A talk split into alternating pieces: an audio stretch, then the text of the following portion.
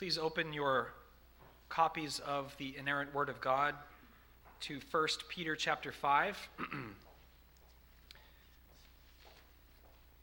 As we draw ever closer to our conclusion, or to the conclusion of our study of 1 Peter, as we began last week, we're spending a brief period of time considering the spiritual battle that we must fight against our adversary Satan.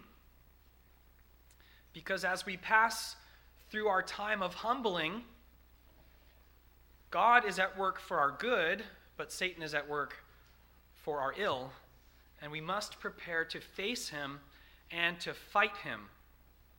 Let's read our text. 1 Peter chapter 5 verses 8 through 10. Be sober-minded. Be watchful. Your adversary, the devil, prowls around like a roaring lion, seeking someone to devour. Resist him, firm in your faith, knowing that the same kinds of suffering are being experienced by your brotherhood throughout the world. And after you have suffered a little while, the God of all grace, who has called you to his eternal glory in Christ, will himself restore, confirm, strengthen, and establish you. Last week, we introduced ourself, ourselves to this topic and this theme by focusing on understanding our enemy, Satan himself, a fallen angel, fallen angel, his nature, his history, his dominion, and Satan as our adversary. And that's where we concluded Satan as our adversary, one who is actively seeking to harm us and hinder us, one who is actively seeking to destroy and devour us. Well, what we're going to do this morning is to focus on some of the devices or the methods that Satan uses to attack us as our adversary so that we can see them more clearly and avoid falling into those traps. And as I mentioned last week, I want to mention again and repeat that in so doing, I'm drawing directly uh, and unashamedly from Thomas Brooks' book, which many of you have, have read and known, entitled Precious Remedies Against Satan's Devices. Uh, Thomas Brooks was a Congregationalist minister in London in the 17th century. He lived from 1606 to 1680, and he's buried in that wonderful place known as Bunhill fields. In 1652, he published a book entitled Pre- Precious Remedies Against Satan's Devices, and it's been uh, precious to Christians ever since because it contains the teaching of the scripture, but it's expressed in a way that is so very relatable. It's kind of like when you read Pilgrim's Progress, and everyone can see their own life in Pilgrim's Progress. That's why everyone connects to it so easily. Precious Remedies Against Satan's Devices is just like that where you read the devices and you say, I've seen this, I've experienced this, I've fallen in this. So, this is ancient wisdom, but it's not Brooks' wisdom. It's the wisdom of the scriptures that the Lord gifted him to write so well. Uh, like I said, printed in 1652. And just a little tidbit of interesting information the printer, Matthew Simmons, was the same printer who printed our first confession of faith uh, in 1644 because he worked in London and it's all in the same place. Well, I want to set the stage for what we're studying by turning to 2 Corinthians chapter 2. 2 Corinthians chapter 2.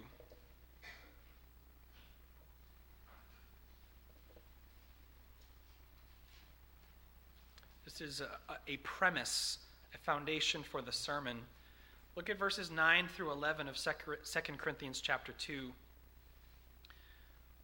Paul says, For this is why I wrote, that I might test you and know whether you are obedient in everything. Anyone whom you forgive, I also forgive. Indeed, what I have forgiven, if I have forgiven anything, has been for your sake in the presence of Christ. So that, here's the key verse, so that we would not be outwitted by Satan. For we are not ignorant of his designs. So notice in verse 9 that Paul is concerned that the Corinthians be obedient. And then in verse 11, he is saying that in order for you to be obedient, You need to be sure that you are not outwitted by Satan.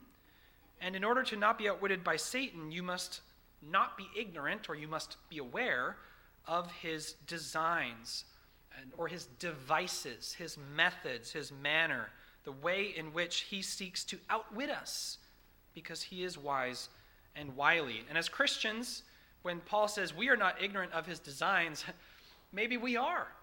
Perhaps we are ignorant of the devices of Satan and they are necessary knowledge for being obedient and living the Christian life in a faithful way. You can turn back to 1 Peter chapter 5 and as you're turning there, just remember what Peter said in chapter 2 verse 11. He said, "Beloved, I urge you as sojourners and exiles to abstain from the passions of the flesh, which wage war against your soul."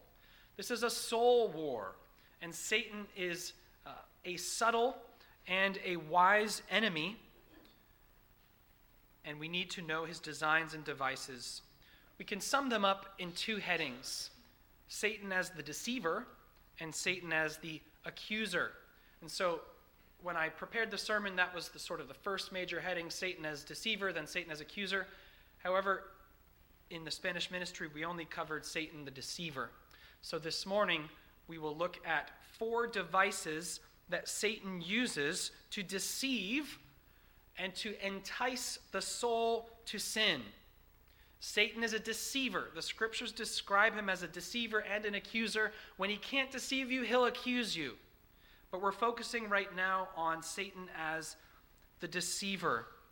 And these are four devices that he uses to draw the soul to sin, to entice us, to trap us, to trick us. He's been a liar from the beginning, says John in 1 John. He's a deceiver. He did this in Eden, and he's done it till today, distorting reality, twisting the truth. And I encourage you to read Thomas Brooks' book because he has many more than the four that I will present to you this morning uh, in somewhat of my own terms, but also drawing from, from him. Number one, the first device that Satan uses to entice the soul to sin as deceiver is to present the bait and hide the hook. To present the bait and hide the hook. With this method, Satan wants you to think that sin is good and pleasing, that if you sin, you will be happy. He wants you to see goodness in sin because the soul and the body is drawn to goodness. We are drawn to that which we perceive to be good, and so Satan makes sin appear good as bait. Bait, by definition, is appealing to the one whom you are baiting.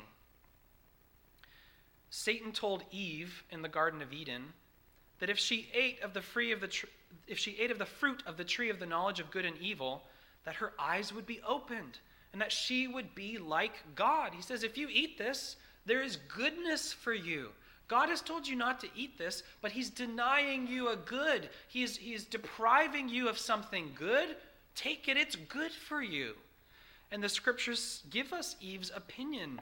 It says that, that she considered this and that she thought the apple looks good for eating, as well as it's good to make one wise. So there was a certain appealing nature to her body. The or you don't know if it was an apple, but the fruit looked good. Some have said it was an almond tree, so it would be almonds, but probably not almonds. There are reasons they said that, but it doesn't matter. She, the, it was appealing to the body. That looks tasty. But it was appealing to the soul. This will make me wise. I, I'll be better for having eaten this if I eat it. So it's, it's bait. It appears to be good, but Satan the deceiver hides a lie in, in an apparent truth. It's, it's not actually a truth. The truth is that there is pleasure in the sin, but there's a lie. The bait is sweet, and that's why it's so appealing and so enticing, because in many sins, there is a very real and a very true pleasure. Think about certain sins with me, such as violence, violent men. Not that men only are violence, but in acts of violence, there is a pleasure of power. There's a pleasure of satisfaction of overpowering someone else and being the stronger party and having dominion. Men who are violent take pleasure in their violence. They take pleasure in the fear that it engenders in those who see their violence. In immorality of all forms, there is a pleasure. There is a pleasure for the body, there is a pleasure in the soul as well. If you think about lying, there is a certain also kind of power, like outward violence, but a different kind of power of manipulation. I have, I have created a new reality for this person by lying to them. I am controlling what they think, I'm controlling what they perceive. Those who lie also have a certain pleasure of success. I did it, I deceived them. Those who steal have an exhilaration and an excitement in the sin of theft. I didn't work for this and now I have it. I didn't have to do anything but the act of stealing to get this and also the satisfaction of they don't know. I, I did it. The heist was successful. We have movies that literally praise this kind of thing a heist movie where everyone's excited at the end. The Proverbs say that stolen bread is sweet. Even covetousness, which is in, in the heart, has a pleasure as you imagine what it would be like to have that thing that you don't have you imagine that thing for your body or you imagine that thing for your soul. If only I had this. And so, in your mind, in your heart, in the act of coveting, you are pleasing yourself by imagining the pleasure you would have if you had that thing. You see, there is a kind of pleasure, a species of pleasure in sin. All baits are tasty. And that is the one truth that's in what Satan presents to us. But there's a greater truth, and that is that the bait contains a hook. A hook that is very painful and is difficult to remove and stays in long after the sweetness of sin has disappeared. That pleasure that we just spoke about that entices the soul or the body to sin, how long does that last? Mere moments how long does the pain of the hook in the cheek, how long does that last? It endures for a very, very long time, if not for the rest of our lives. And so Satan presents the bait and hide the hook. There is this is sin, but it looks good, it looks pleasing, and there is a kind of pleasure in it. So how do we resist this? How can we overcome this device of Satan when he tempts us with pleasure by presenting the bait and hiding the hook? Well, the first thing to do is simply to stay away from the bait. Stay away from the bait. If you're not swimming in the pond where Satan fishes, you won't see the bait, nor will you take it, because it's not there and you're not there. If you know there is temptation for me in such and such a thing, you have to stay away from it man, how do I how do I not fall into this into this sin that entices me? When you know what it is that entices you, you stay away from it. The second thing you have to do is to have a heart hatred for evil. So that even if something has pleasure, you see beyond that and you hate what that thing is overall. You'd say that thing in itself has a degree of pleasure, but that thing overall, in totality, is forbidden. It is unholy, it is wicked, it is vile, and I hate it. Yes, my body and my soul may love the, the glimpse and the mere moment of pleasure that that thing would give to me, but I hate what it is in its wholeness. But Satan wants you to only see the bait. But we say, I hate the bait because it has a hook in it. If there was no hook, it wouldn't be sin and then you could enjoy that thing to the glory of God. But you have to hate sin such that whatever pleasure there may be in that thing, you do hate it because it's a lie. It's a fleeting and a false pleasure that doesn't last, and whatever pleasure you do receive then becomes a lash for you. Why did I give in to something so simple and short and fleeting? So that what was pleasing is now, what was sweet is now bitter. So, the first device that Satan uses to entice us, which we must resist, is that he presents the bait and hides the hook. And we acknowledge there is pleasure, a kind of pleasure, in sins. But we also acknowledge that there is a hook and a horrible bitterness and a wickedness. And we must hate evil with our hearts because God has forbidden it and declared it to be wicked. Secondly, the second device of Satan, the deceiver, to entice the soul to sin, is number two, to paint vice with virtue's colors.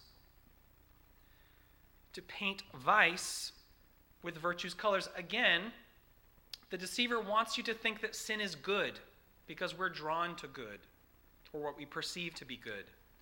And so here, Satan presents sin as good. Not the first one was sin as, as pleasing to the body and soul, but this one, Satan presents sin as good by calling it that which is good when it's not really good.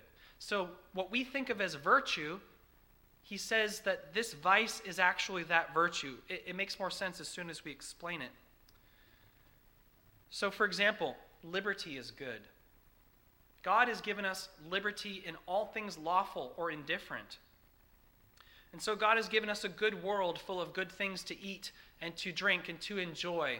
Many pleasures that in, the, in and of themselves are innocent and good.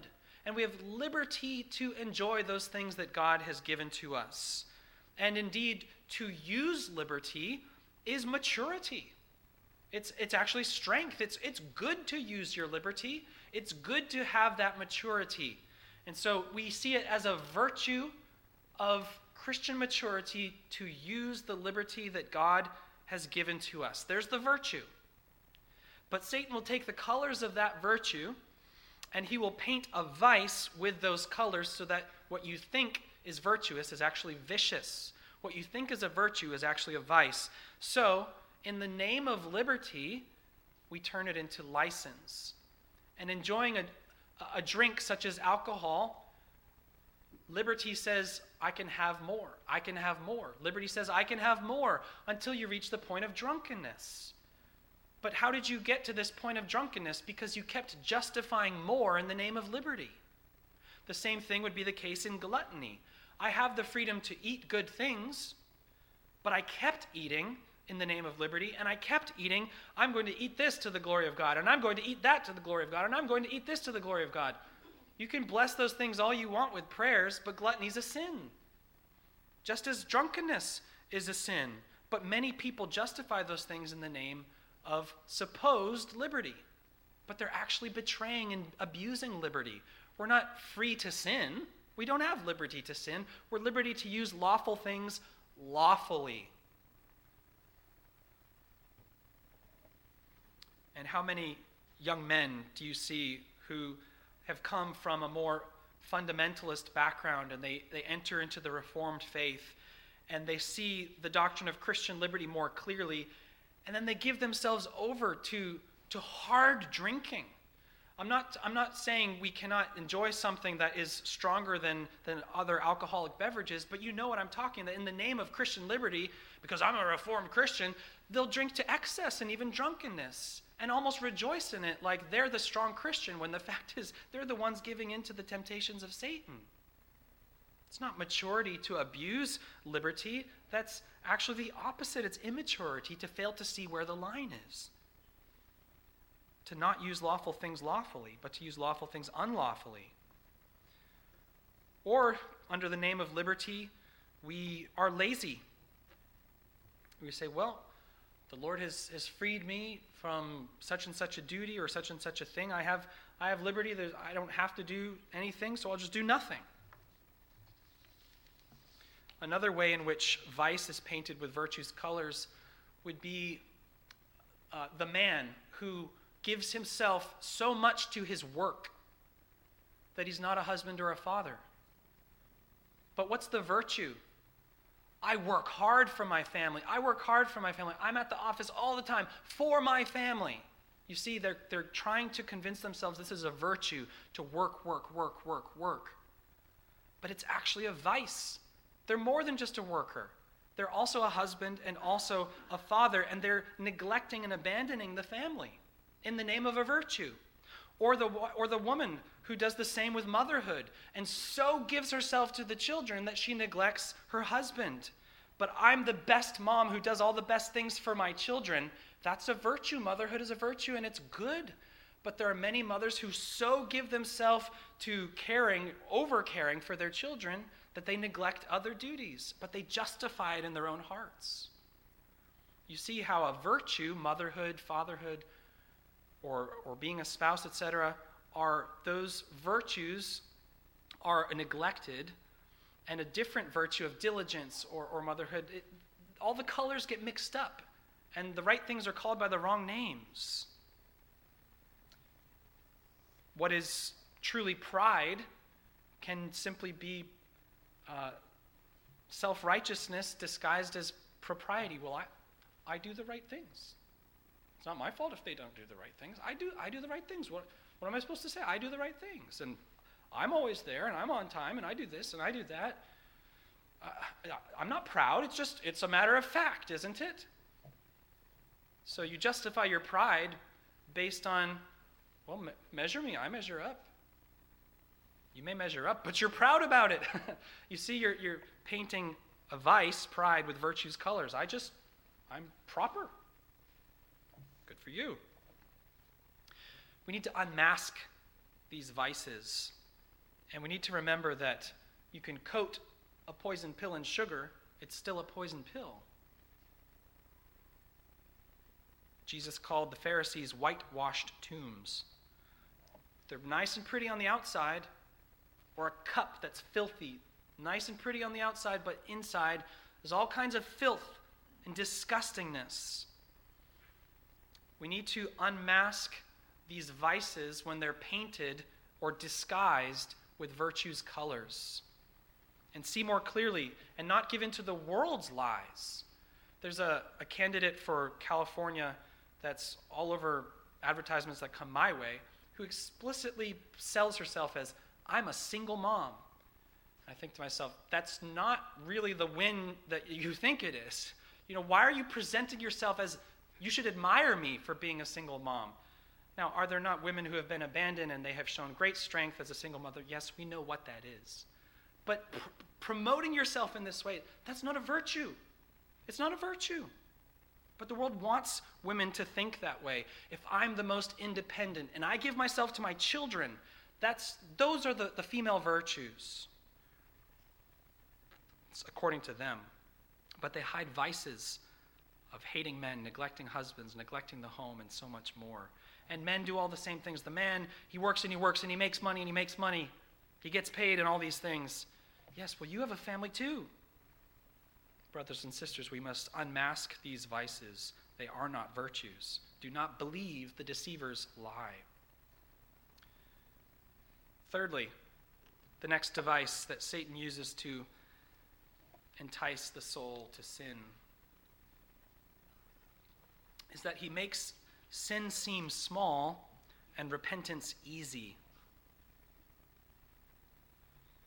He makes sin seem small and repentance easy.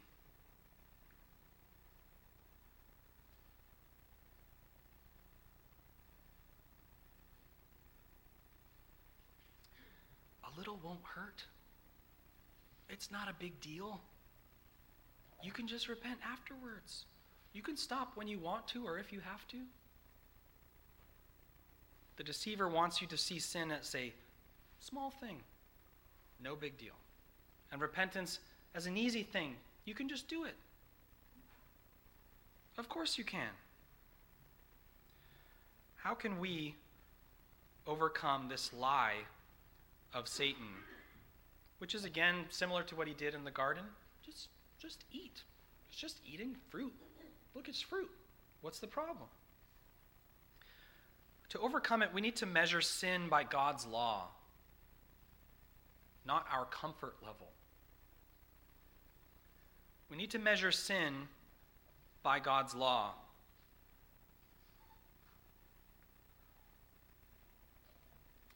All sin, no matter how simple it may seem, when compared to the infinitely holy God, is abominable.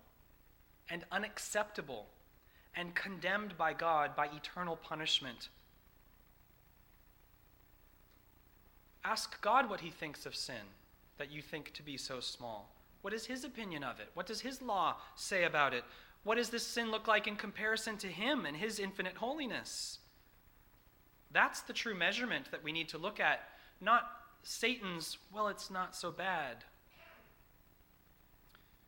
When the Lord says, do not do this, you must not do it. When the Lord said, do not gather sticks, do not rest from all your labors, do not work on the day of rest, and a man goes out and says, I'm just gathering sticks. What was the response? What was the, how did God handle that high handed disobedience? The man was put to death. For gathering sticks, it's not about the sticks. It's about doing what God has forbidden when you know He's forbidden it. Well, gathering sticks, it's not about the sticks. You're measuring it by the thing itself and not the God who has forbidden the thing. You must measure sin by God's law. Children, especially teenagers, do this all the time. Well, why do I have to? It's just a bedtime. What's the big deal? It's just some little thing that your parents make you do. It's not about that thing, it's about obeying your parents. Just as in the garden, it's not about the fruit, Eve, it's about listening to the word of God and obeying him. Satan will make sin seem small because he does not want you to relate it or compare it to God and his law.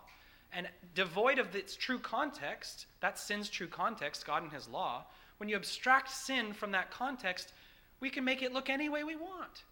If you're editing art on a computer or something like that, you can scale, you can zoom in, you can zoom out, make things look really small, make them look really big as you please.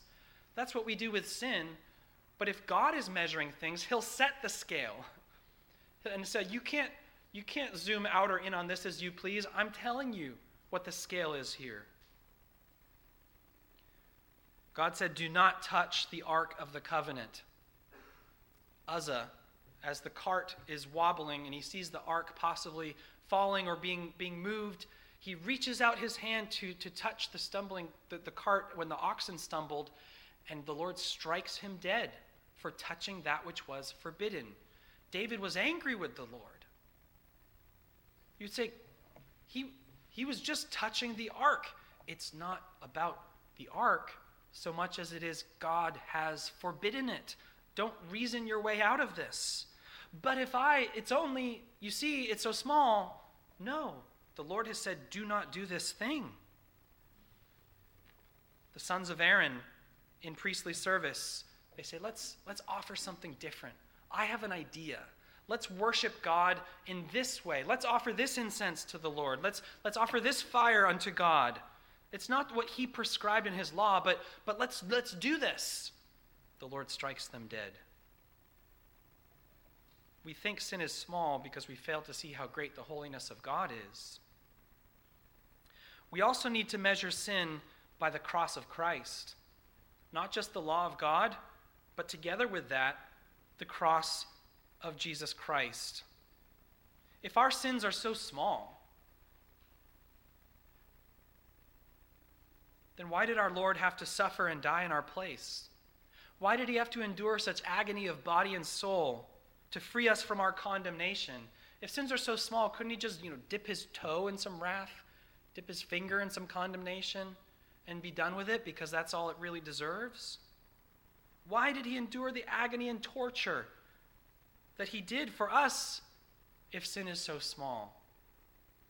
You see, measured by the law of God and his holiness, or measured by the cross of Jesus Christ and what he endured in our place, there is no small sin. But isn't it true, Pastor, that certain sins, relatively speaking, have greater consequences in this life? Yes, that's true. And isn't it true, Pastor, that relatively speaking, certain sins are, are said to have a greater condemnation in hell? Yes, that's true. But in hell or in hell is still in hell.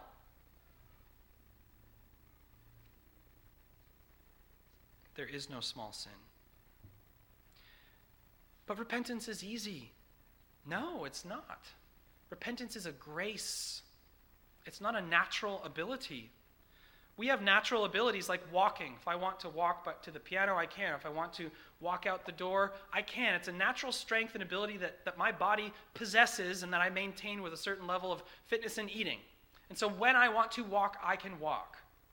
But repentance is not like that. It's not a natural ability that, that I have, it's a grace. It's a spiritual gift that the Lord gives to his people. But to whom does he give repentance? To the proud and presumptuous person who says, I can repent when I want to? No, he gives repentance, the grace of repentance, to the humble and heartbroken. And so, no, you, if you're presumptuous and proud, you can't just repent when you feel like it and want to. Because the Lord resists the proud, but gives grace to the humble. So, so long as you're thinking, I can repent when I want to, you are the proud, not the humble. True repentance is given by God, sustained by God, and completed with God's help, not with a self sufficient and presumptuous mindset that thinks, I do the repenting when and where and how I want. Good luck. You're on your own. You're self deceived, or you're deceived by Satan, and you must not believe the deceiver's lie. It's just a little thing, and repentance is so easy. The next and final device that we'll cover this morning, and just to communicate to you, I had four more devices of the accuser and then four conclusions after that. So we only got to about one third of the sermon uh, in the Spanish ministry. But it works out fine because we also have the fellowship meal this morning. We'll be singing a hymn. The timing is fine. And are you in a hurry? I'm not in a hurry. And I get to choose the pace. So. What's the fourth device? that Satan uses, Satan the deceiver uses to entice the soul to sin. Number four is to make proximity seem innocent.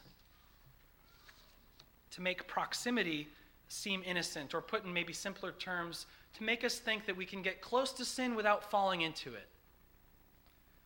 To make us think that we can get close to sin without falling into it.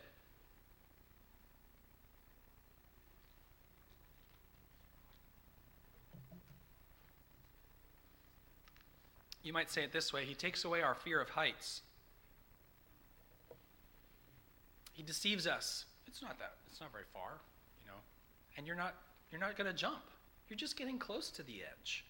You're just stepping up to the edge of the cliff. You're not going to jump. You are not going to jump. You're just going to be close to, or you're not going to fall.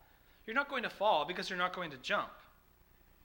And you're just getting close. You're not going to jump, and you're, you hear that the repetition. It's fine, it's fine. Don't worry about it. Go to the bar with your friends. You're not going to drink or get drunk. It's fine. They will, but I'm not going to. Proverbs chapter 4, verses 14 to 15 says, Do not enter the path of the wicked, and do not walk in the way of the evil. Avoid it. Do not go on it. Turn away from it and pass on. You hear the emphasis. Avoid it, do not go on it, turn away from it, and pass on. Stay away. It's a lie to think I can get close without falling. Getting close is, is innocent. We could give a long list of examples that show that many a person would have been spared much misery if only they had stayed away from something they claimed they had no intention of seeing or doing or saying. We must not believe the deceiver's lie. What about your, your child who hangs out with the more disobedient children because they just want to see what they're going to do? They just want to see, they just, they just can't help but be around those who will do things they wouldn't do themselves but over time, they become more accustomed to those actions. Over time, they're invited to participate in those actions. Over time, they're drawn into those actions. But at the beginning, supposedly, they had no intention. No, I would never do those things. Then why are you spending time with those persons? You know what they do, you can see what they do. You think proximity is innocent? It's not. And each person would have their own testimony of ways where they were hurt and they fell because they got close to something that they knew they shouldn't get close to. Well, brothers and sisters, these are four devices of the deceiver which he uses to entice us. And we've also talked about the ways in which we can resist, because that's Peter's call, isn't it? Resist him, firm in your faith. Stay away from the bait. Do not accept it. Do not see vices as virtues, they are vices. We must not think that sin is small or repentance is easy. We must not think that getting close is, is innocent or okay. We must have a fear of heights. We must have a fear of fire. We must have a fear of that which is inherently dangerous. And it's only the fool that gets as close as possible without sinning who will shortly fall. We need to be sober minded and watchful. That's also Peter's command. Be sober minded, be watchful. Why? Because it's easy to write down in your notes, these are the devices of Satan. It's another thing to recognize them out in your personal life, to see them at home, to see them in the workplace, to see them out and about in the public or private spheres. It's much more difficult to see them in the wild. if you're being hunted or fished, you need to look for the bait, to, to look for the snare, to look for the, the blind. Be sober minded and be watchful. If we think that merely writing these devices down in our notes is sufficient defenses, you're wrong. You have to go out and look for these things and see them more clearly. Now, next week we'll talk about Satan as the accuser because when Satan can't entice us to sin, he wants to steal our joy and our comfort and our peace. And so he accuses, he accuses, he accuses the believer he cannot steal our crown, but he can sure steal our comforts, or try to at least. And so we'll look at four devices that he uses to steal our joy and peace, as well as four conclusions after that. Hopefully, that will just be one sermon. I don't want to drag things out. Uh, and then we'll continue with the other sermons planned on this subject the, the leash uh, and the loss uh, of Satan. So, this is still under that broad heading of Satan's life Satan as our adversary, the, the devices of Satan, the deceiver. And we need to remember that when we have fallen in these sins, that we do have a merciful God who will give grace to the humble, who will have mercy upon us and forgive us our sins. So when we are ashamed of ourselves and our sin as we fall into these traps or have fallen into these traps, once you've fallen, Satan will lash you and lash you and lash you. But when we are fallen, we should not listen to him. We should listen to the precious words of the gospel that declare forgiveness for those who repent, those whose hearts are broken, and who are penitent and humble before the Lord. And so, to the degree that you have fallen in these things in the past and in the present, uh, be refreshed in the forgiveness of God and be sober minded and watchful so that you do not fall into them again. The Lord will be with us and help us to resist Satan the deceiver, and we'll continue to look at Satan the accuser next week. Let's pray.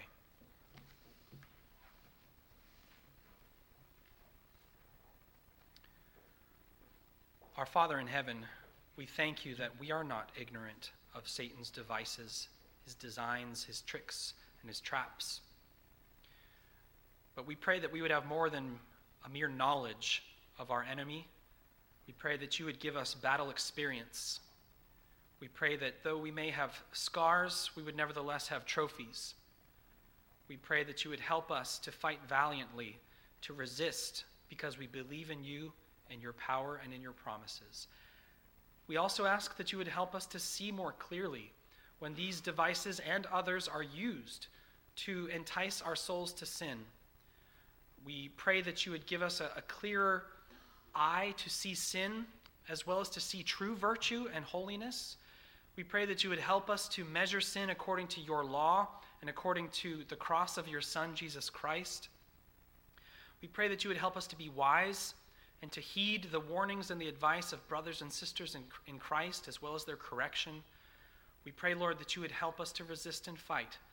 We pray that you would forgive us our sins, asking this in Jesus' name. Amen.